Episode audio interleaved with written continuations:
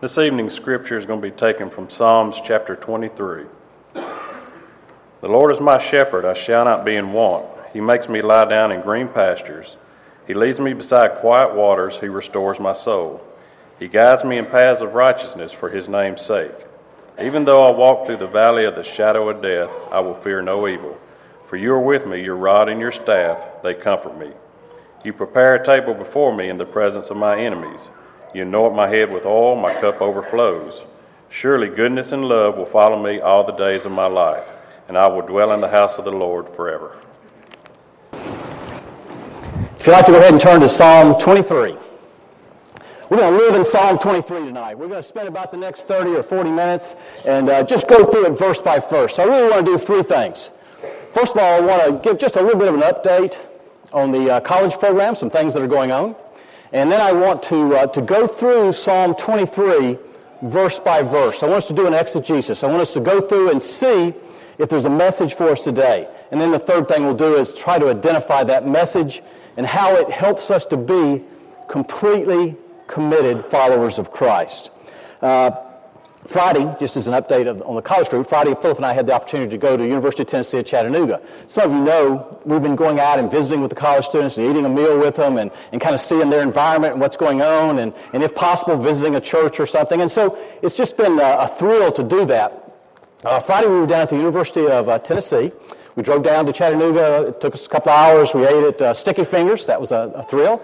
Got to eat with uh, Emily Robinson and, uh, and Connor Bell. So we got a chance to eat with a couple of our college students and hear what's going on in their lives. And uh, I'll just tell you, I left there just a different person. I mean, it motivated me and encouraged me and, and fired me up as much as anything I've encountered in the last probably 15 years. If you want to know how to be a completely committed follower of Christ, you go talk to Emily and Connor. If you want to know how to be a light to the world, you go talk to Emily and Connor.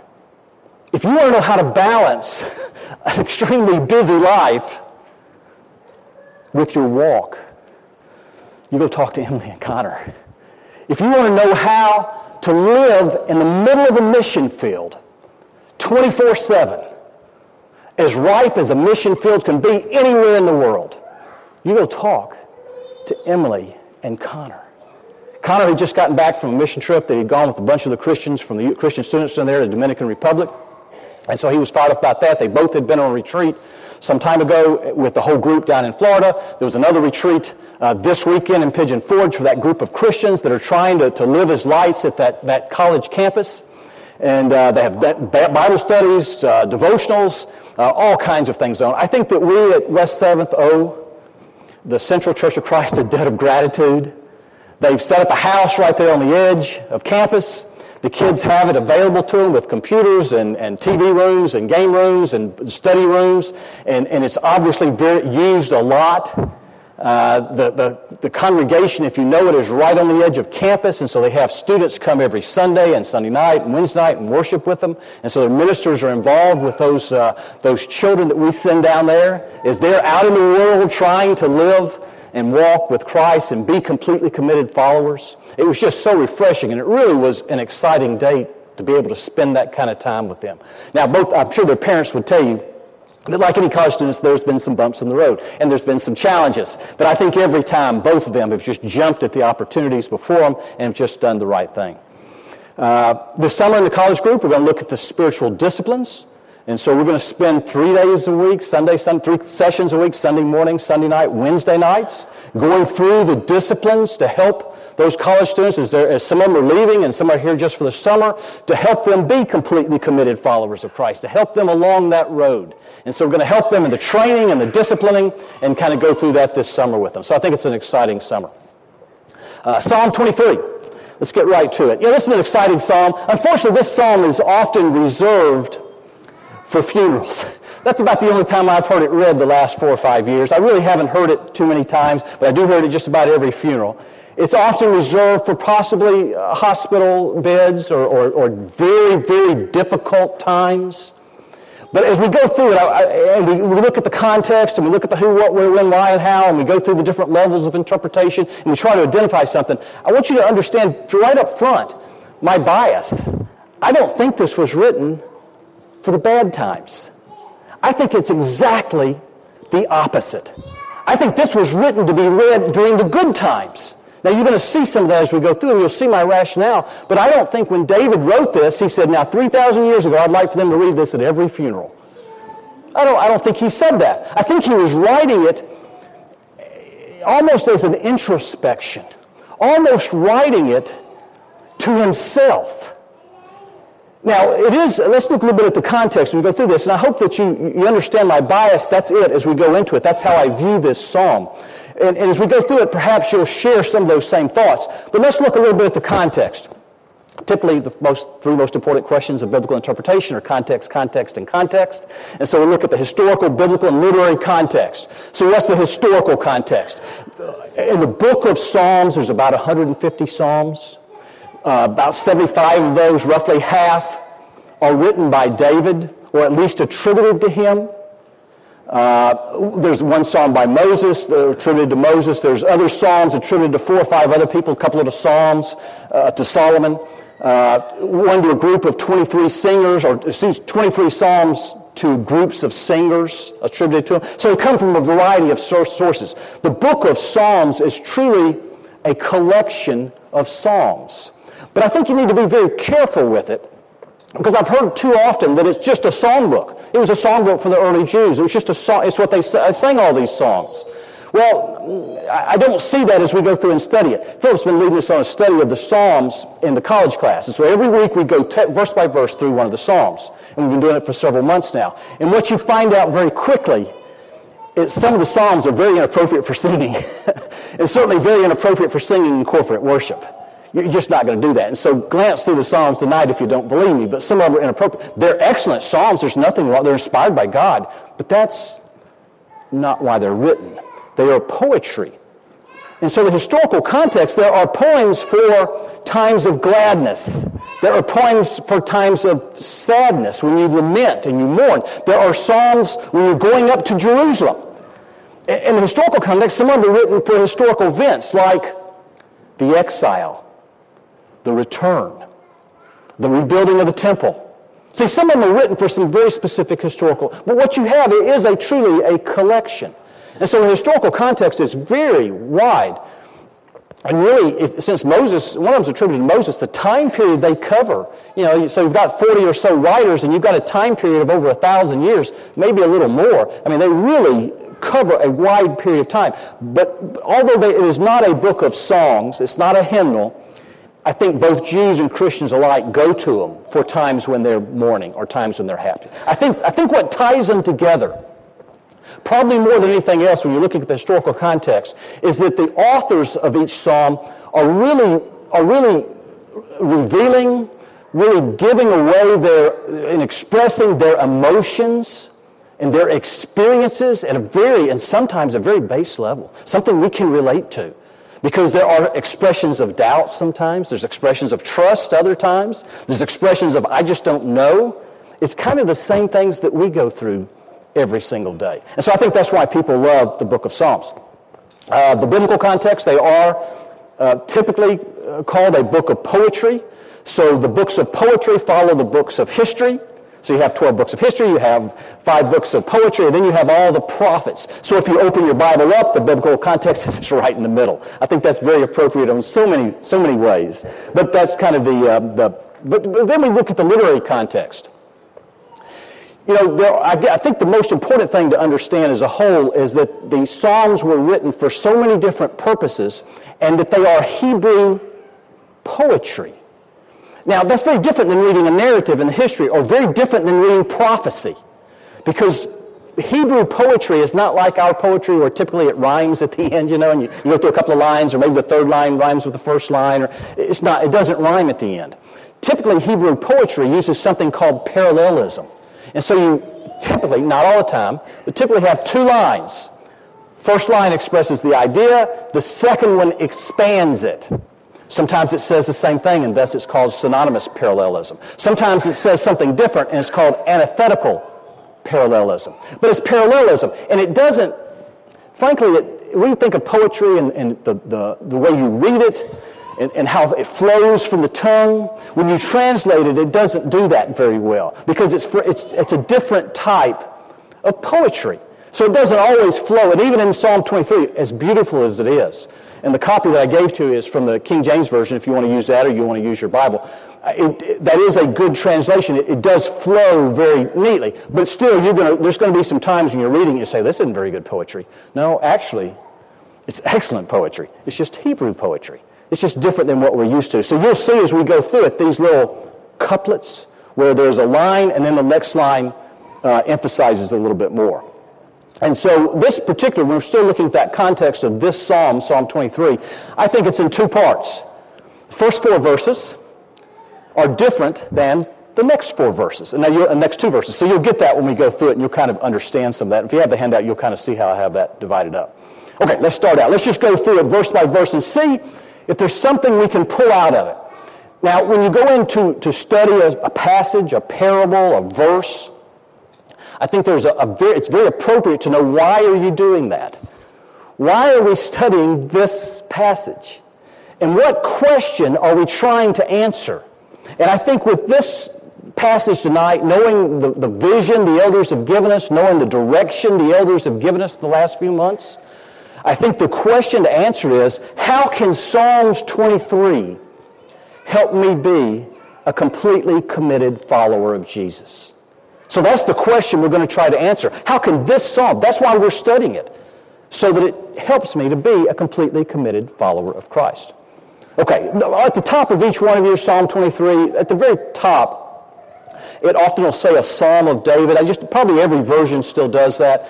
Uh, there's often just kind of a little, you know, just a little inscription or a little something. That sometimes it'll say a Psalm of Moses or a Psalm of Solomon. It might have a musical notation. It might have something else, but it's just written. That Psalm of David, most academic people, most archaeologists, most uh, students of the Bible uh, understand that that is not, probably not in the original. When David wrote this, he probably didn't say a Psalm of David. And a Psalm of David, in Hebrew, the of, doesn't necessarily mean that he wrote it. It could be a psalm for David, a psalm pertaining to David, a psalm about David. A, psalm, that of you know, uh, one of the challenges of, of translating is it's not word for word. Some people say, well, I like my version of the Bible because it's word for word. There's no such thing. You cannot translate word for word.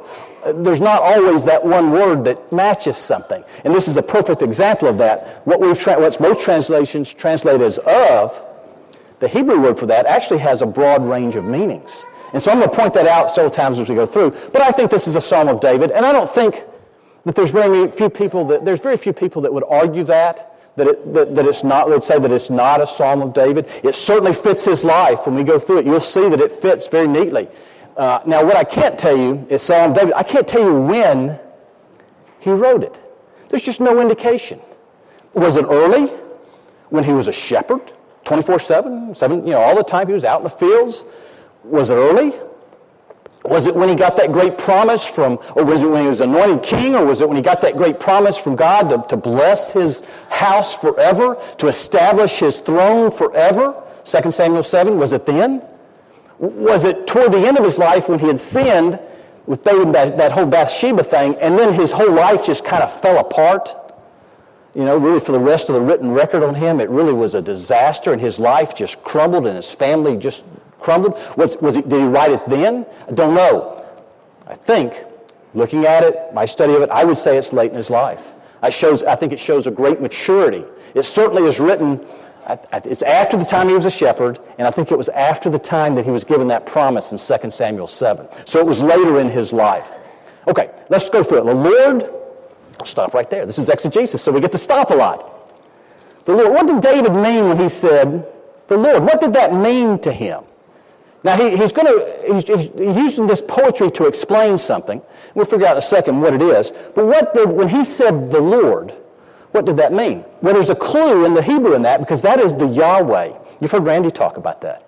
That's the word that's used for God, the Jew used for God. That he, you know, when I was studying Hebrew, they warned us very early on that when, you, when you're studying, if you study with a rabbi, which I had an opportunity to do for, for a while, if you study with a rabbi, when you get to Yahweh, don't say Yahweh. Because for them it is so reverent. The very name of God is to be held up, and it's not to be said. And so this is that Yahweh. In fact, many rabbis would say, when you're reading along, they want you to say, when you got to that and you were translating it rather than saying Yahweh, you would say the name. You just say the name because everybody would know that's the name of the Lord. You know, or you might say Adonai, which is kind of a derivative, a rough derivative of which means the Lord. Um, and so when David says the Lord, now remember, he was a shepherd, and, and of course everything else he went through. But what did he think of when he thought of the Lord? Now, if this is later in his life, he clearly would have thought, you know, he really lived in a different set of boxes than we do. We, we, live in different boxes than David, so he thinks of it very differently than we do. We live in this church box, we live in a house box, we live in a car box, we have a classroom that we go to. We kind of live in these boxes, and that's kind of our life. His box as a shepherd is God's creation. He sits up and he looks at the stars every single night.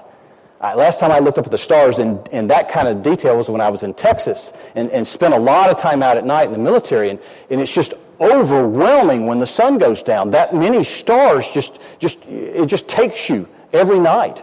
That's the, the, the Lord. When David says the Lord, that's who he's thinking of. Is that Lord is the, his creator. When he says Yahweh, he's talking about the Lord that, that goes from Genesis, the creator, to the one that created Adam and Eve and the fall, and he thinks of that whole story of the Israelite nation all the way to, to his time.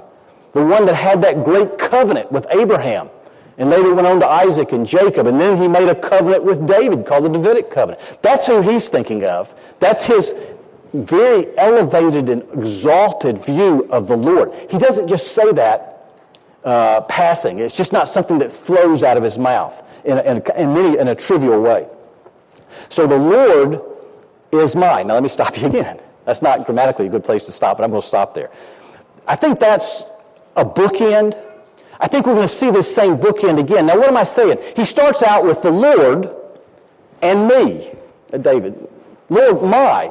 he's telling us there's a relationship between the Lord and me. This whole psalm is trying to explain that relationship. Now, look down at the very last verse, verse 6. I will dwell in the house of the Lord forever. Once again, you have the Lord and David. See, it starts with the Lord and David, it ends with the Lord and David. And what he's trying to do in between is explain that relationship. That's very tough to do, very hard to explain. I mean, David clearly had a very deep relationship with God and a long term relationship, a relationship where the creator of the universe talked to him. You know, and at one point David said, Why me? back to him. I mean, really a, a, close relationship. And David has got, he wants to explain that. Perhaps he wants to figure it out for himself what it means. But, he, but I think he wants to explain it to others so they can have that same type of close relationship. So you've got the Lord is my. So it starts out, now I want you to remember that. In the background, that's what David's trying to explain, is this relationship between the Lord and David. Now, I haven't gotten to application yet, but of course you can see it applies to us, I mean, right off. And I think that's why people love this psalm so much. The Lord, and he gets to the first imagery. It's going to be two major images here, two major metaphors. The Lord is my shepherd. Now, that doesn't bring up as many memories or, or thoughts as, uh, today as it did back then. I've never owned sheep. I've never really been around sheep. I saw sheep uh, when I was in Israel, we did, they, my professor did require me to spend some time with sheep more than I wanted to, and it was only about 10 minutes. But, but we're around these sheep, and what you learn very quickly in reading about them and studying is that sheep are very dependent. Any way you want to look at it, they're very dependent upon their shepherd. In fact, they respond just to his voice. There's a story of a shepherd that, uh, that walked out into a field in the middle of the night, and he was just talking to his wife. And he looked around, and there were 200 sheep running for him from the field just because they had heard his voice. So they were very dependent upon him to take care of them and to protect them. Now, those are going to be two important words protection and provision. And we're going to see those as we go through here. So the Lord is my shepherd. So the first image he's using is my relationship to the Lord is like a shepherd to the sheep. Now, David knew this. And remember, he's, it's kind of strange because he's saying my relationship to Lord is like shepherd to sheep, where I'm the sheep. I'm not the shepherd, I'm the sheep. Lord is my shepherd, I shall not want. Now, that's another, I just feel like that's a really hard phrase to translate. It sounds so simple. Uh, some of the versions will say, I do not lack. So it's kind of a present tense. Many will say, I will not want, so it's kind of a future tense. And so you can see just from the different versions of the Bible that, that Hebrew experts have a hard time translating that. It doesn't just, it's not, you can't do it word for word. In fact, if you really want to translate it, you're going to have to use about as three, many, three times as many words. Mainly because the verb itself is so complex. It's a continuing state. And so one, one uh, author of a, of a Hebrew textbook, a fairly popular textbook, said he'd translate it this way. The Lord is my shepherd. I have never lacked. I don't lack now and I don't ever expect to lack. Did you see that continuing state, past, present, and future? It's a very complete term, a very full term, this idea of no want, no lacking. And do you see, do you start to see that idea of trust? That idea of, I don't lack, I never have, I don't now, and I sure don't expect to in the future. Why? Because I trust the shepherd. Now, we, certainly the application of that's clear. David is saying, that's my relationship with the Lord. He's using the relationship uh, to, about the shepherd to, to explain that. So he says, the Lord is my shepherd. I've never wanted anything. I don't want anything now, and I don't have any wants in the future. He makes me to lie down in green pastures. He leads me beside the still waters. Now, it's kind of the same thought in two different ways. One is this idea of grassy meadows, and it's not an idea of you know, the King James says, He maketh me to lie down. It's not like He's going out to the sheep and ripping up their feet and pulling them down and making them, you know, He's making them sleep. It's more like He's creating an environment where they can sleep. Look, sheep, as I'm told, don't like to sleep. They're kind of like us. They're scared of predators. They're scared of the next meal. They're scared of friction. They're scared of the alpha male. There's all kinds of challenges for sheep. But when the shepherd is present, they're able to sleep in those grassy meadows, those green pastures. They're able to lay down and lay aside their cares, not worry about the predators, not worry about whatever it is that sheep worry about. And so he says it kind of in two ways. He says he leads me and pass, excuse me, he, he uh, leads me beside the still waters. Kind of the same idea. You know, you all know, you've heard the story that sheep, if they get into it, they don't like the, the, the water, the flowing water. There's lots of explanations of why, but one shepherd that wrote a book about it about Psalm 23 said that the reason they don't like it is somewhere along the way, a sheep put his foot in the water and they, it washed them away because they're top heavy. You know, they're, they're kind of big, robust, lots of hair, little bit of feet. They stick their feet down, they're top heavy, they fall over. There's no way for them to flip back over. There's no way for them to swim. They're done for. So they don't like flowing water. And so what the shepherd has to do is go out and build these rocks, put these rocks in, stop that, that stream from flowing back up some of it, not the whole stream, but some of it, and have some still waters. See, it's a beautiful imagery that David is using here. The, the Lord is my shepherd. I've never wanted, I don't want, I never will want. He makes me to lie down in green pastures. He leads me beside still waters. People in the, in the time this was written would understand this, especially from the viewpoint of a sheep. He restores my soul. He leads me, and now your soul could be translated, it's nephesh, so it could be translated life. It's not necessarily your spiritual soul. It could be your life. He rest- you know, so it could be kind of related to the sheep, but I think there's kind of a dual purpose there. He's talking about our souls. David is talking about his own soul, but at the same time, he's talking about life. He restores my soul. He leads me in the paths of righteousness. Now, don't. Uh, don't think Paul and the righteousness of God. That's not really what we're talking about there. It's not what David is talking about is he leads you in the right way. Know, there's two paths. Psalm 1, the, probably the introduction to the whole book of Psalms, says there's two ways. And so, so he leads you in the right path. He take, you know, so as, as, a, as a shepherd has to take those sheep from this pasture to another pasture to another one, may have to go across some paths that maybe go through some valleys or go up the sides of hills. There might be some dangerous ones and then some that are not so dangerous. Well, the sheep trust the shepherd to take them down the right path.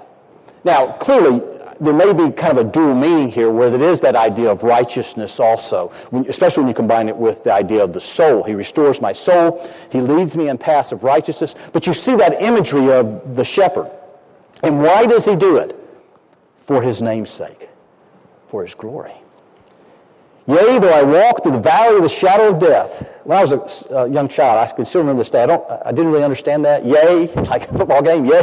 And it's not really yea like that. It's more of a, uh, in some sense, it's a transition. It's even. Even though I walk through the valley of the shadow of death. Now, the word for death, this may be why it's always in funerals, but the word death doesn't just mean death at the end of your life.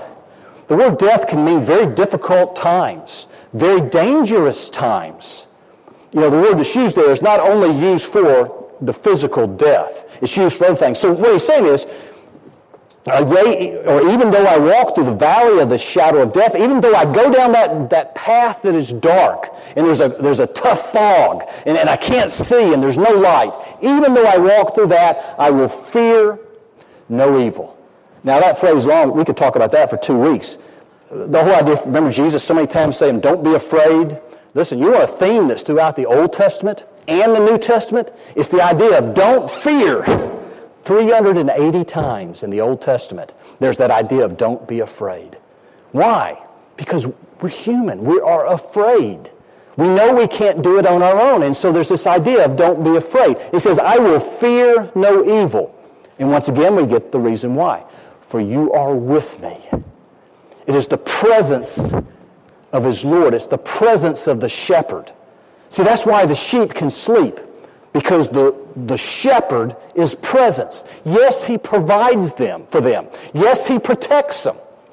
But it, he does that through his presence with them. And so th- those are the three great, great things here is that provision, that protection, and certainly the presence of the shepherd. For you are with me. Your rod and your staff, they comfort me. Strange passage that a rod and a staff would comfort you. A staff is that shepherd's crook, most likely. And so it's what's used to pull the sheep out of the holes. And so the, the, the, the, the, you know, the wells or whatever, they've fallen down or to kind of use the other end to kind of gently push them in the right direction. You don't have to beat sheep. You don't have to discipline them. They'll kind of go in the right direction if you just gently nudge them, especially if they're going as a group. And so that's what that shepherd's crook is for. The, the rod, your rod and your staff, it's not like the shepherd has a rod he's going to beat the sheep with. He has a rod, a short rod. That's for predators. That's a defensive weapon and the sheep see that. They know that he uses that against the wolves. He uses that against any predators that might come around. And so that, that's why the rod and the staff are so comforting. Now, I think at the end of verse 4, we start to get a transition. You've seen that he's, he's described his relationship to God, to his Lord, in the terms of a shepherd. But I think there's a shift. Now, not everybody agrees with me. Some people think, a good number of people think, I don't think it's a majority, but a good number of people think that, think that that continues, that verses 5 and 6 are also talking about a shepherd. I don't. I think we're, we're, there's a transition. I think he's using another metaphor to explain the Lord and David. The first one was a shepherd and a sheep, but here's, a, here's another one. It's that idea of a gracious host. We've all been there. We've all been to the table at Thanksgiving or been, to the, been gone home after you've been away for a long time uh, where the host provides just more food than you could ever hope to eat. Uh, and that's what the, the, picture is here, which is also a, common image in both the Old Testament and the New Testament. The idea of a feast and all of us eating it together, and especially eventually all of us uh, that are followers will be eating with, uh, with Christ in heaven. You prepare a table before me in the presence of my enemies. Now, I want to stop just for a moment. Nowhere in the psalm so far has he said, you're never going to have any difficult or dangerous circumstances. There's never anything bad going to happen to you if you're a follower, if you're the sheep. Doesn't say that. What he says is, in the presence of your enemies, in the presence of the world, you prepared this magnificent table for me. And in fact, at the table, you anointed my head. You've got the position of honor. And I now don't let anointed scare you. That scares some people anointed. Oh no, we can't talk about that. All anointing is, is you're preparing a person for a purpose. Now, sometimes you see it with oil, olive oil. Sometimes you see it with the laying on of hands throughout both Old Testament and New Testament. Sometimes you see an anointing with a song. Sometimes you see an anointing just with words. But all you're doing is, is a group or a person is anointing somebody else and they're preparing him for a purpose. They're marking him, saying, now he is ready. He's, it's time to go out. He's equipped, as, as Bo would have said this morning. You prepare a table before me in the presence of my enemies. You anoint my head with oil. My cup runneth over you know, we, we often think of, you know, you go to Golden Corral or you go to Cracker Barrel and you really like to have your tea glass filled up. You know, even if it's the middle of the winter, you want that iced tea and you want it filled up quickly. But that's not what it's talking about. The word literally, you, the cup is overflowing. The cup is on your table. You have all this food and it's just, it's got so much in it, it's just falling out. You're drinking it, you're taking it, but it's just flowing out. See, he's using that imagery to show how much God has blessed David. I think it's beautiful imagery when you go from that the idea of a shepherd explaining our relationship with God to the idea of being at this, this with this gracious host that just fills us beyond belief. In verse 6, surely goodness and mercy shall follow me all the days of my life. Goodness, the idea of, uh, it's the word tov, it's, it's the idea of beautiful. Good things are going to follow me all the days of my life. Mercy, relates back up to Yahweh. Mercy is the word that uh, Randy's talked about it quite a bit. The idea of hesed, it's the Hebrew word. It's that idea of loving kindness. Sometimes it's translated. Sometimes translated love. Often translated mercy. It really has to do with covenant love. It's when God says, I will be your God and you will be my people. It's, mercy is, is, is, has been often said, you know, grace is getting what you don't deserve, but mercy is getting what you deserve because we have a God that created the world and a God that says he will bless us. And so that's what that whole idea of surely goodness and mercy will follow me all the days of my life. And I will dwell in the house of the Lord forever. See, he ends up with he's with God.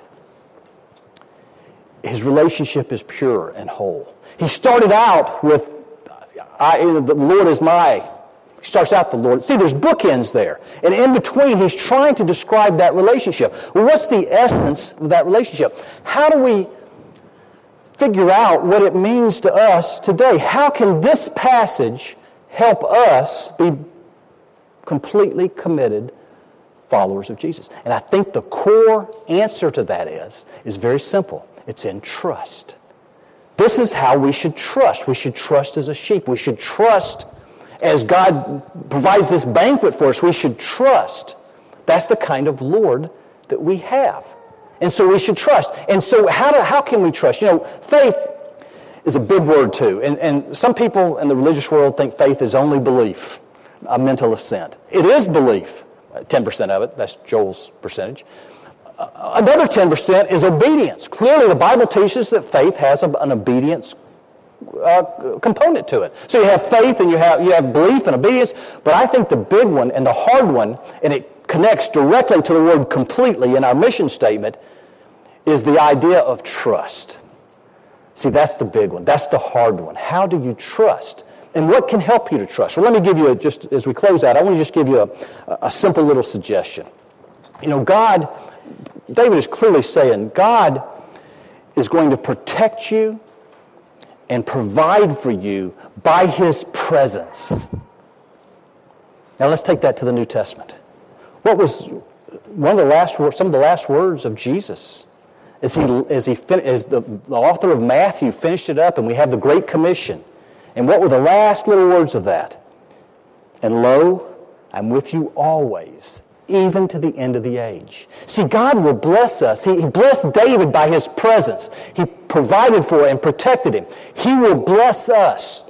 God will bless us by his presence. He will provide for us and he'll protect for us. And my hint for you, my recommendation, my challenge for you is don't save Psalm 23 for your funeral. Don't save it for those bad times. This is a psalm to be studied and read and memorized and quoted and thought about, meditated on during the good times. Because it doesn't talk about the bad times here. He's talking about green pastures, when things are green and, and, and the paths of righteousness and, and fearing no evil. And this table where he has food and he's been anointed and his cup is overflowing. The, the whole point, the whole poetry, the poem and the psalm is very, very positive. So let me, let me encourage you, don't save it. Use this psalm. Memorize it now. When times are really good and something really good happens to you, like Philip and I went down to uh, Chattanooga and had a great experience with Emily and Connor. Use it at those kind of times when things are going good because there's going to be some bad times. There's going to be some difficult and dangerous circumstances. And you want to be able to have that, that psalm and understand that psalm, and you want to have been living that psalm. Perhaps tonight, as we've studied, you haven't yet become a completely committed follower of Christ. Uh, if you'd like to do that tonight, or perhaps you're having a problem with trust issues with God, or maybe you just like to talk to one of the elders, I'd like to ask for you and invite you to come as we stand and sing.